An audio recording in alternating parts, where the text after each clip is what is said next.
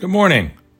It's May 26th, and welcome to Doing Life, daily devotions for finding peace in stressful times.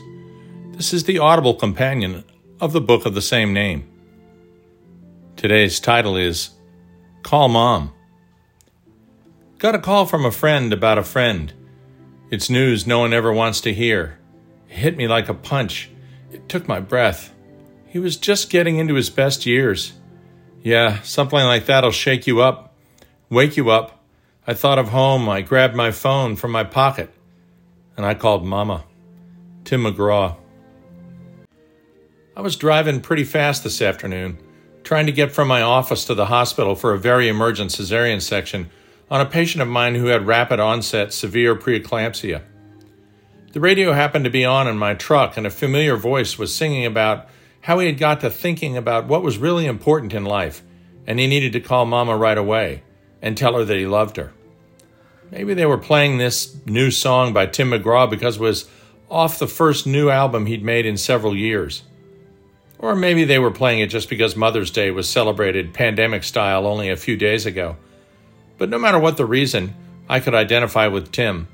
My mom is going strong at 91 my wife's mother died at 42 when she was only 19. Many a time I have thought of how blessed I am to have the love and counsel of my mother for so many years more than most. There's just something special about moms, and it's a little hard to articulate. Maybe it's because when we were completely helpless as an infant, she did everything for us, held us when we cried, rocked us to sleep with a song sung softly. Maybe it's because when we got a little older and started in school, she packed our lunch cleaned our clothes, made us eat breakfast, picked us up after school or after practice, read us books at night, and comforted us when we fell or failed or somebody was mean to us.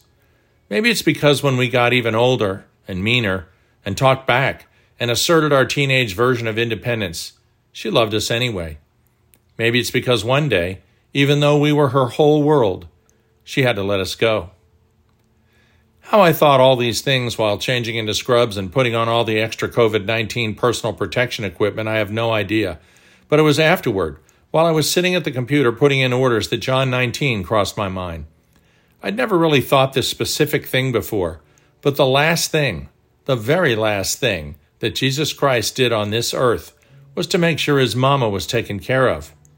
Hanging from the spikes through his wrist, struggling to draw in breath through what must have been indescribable agony, he called out to his best friend, who was standing near his mother Woman, behold your son. Then he said to the disciple John, Behold your mother. And from that hour the disciple took her to his own home. John 19, 26 through 27. The following verse starts with After this, Jesus, knowing that all things were now accomplished, Yes, John meant that Christ realized his sacrifice was complete and that he was, in fact, taking on the sins of the world so that we might be redeemed. But he also meant that Jesus had done all he needed to do in order to go. But the last thing to be taken care of, to be absolutely sure about, was mom. Perhaps like my wife, you may have to substitute your mother in law or your aunt at Mother's Day, but for those of us lucky enough to still have our moms, Make sure you remember that your mom has cared for you every single day of your life from your first breath. That means that every day is Mother's Day. So whether you are hit with sudden bad news like Tim McGraw was, or you have really something wonderful happen in your life, call your mom. She wants to know either way, and she wants to give you her advice, even if you stopped taking it long ago. You don't have to take her advice, but you do need to listen because that's the way you make sure she knows that you love her now. You always have. And like your Savior, you'll love her to your dying breath. Mother is the name for God on the lips and in the hearts of little children. William Makepeace Thackeray.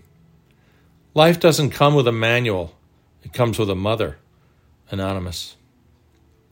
Dear Heavenly Father, We love you. We love that you saw fit to give us mothers. We love our dads, and we need our dads, but you made it different from moms. Moms are special. Their heartbeat was the first we ever heard, their touch, the first we ever felt, their voice, the first we ever heard. Holy Spirit, remind us to call our mamas. They deserve it, and we need it. Amen.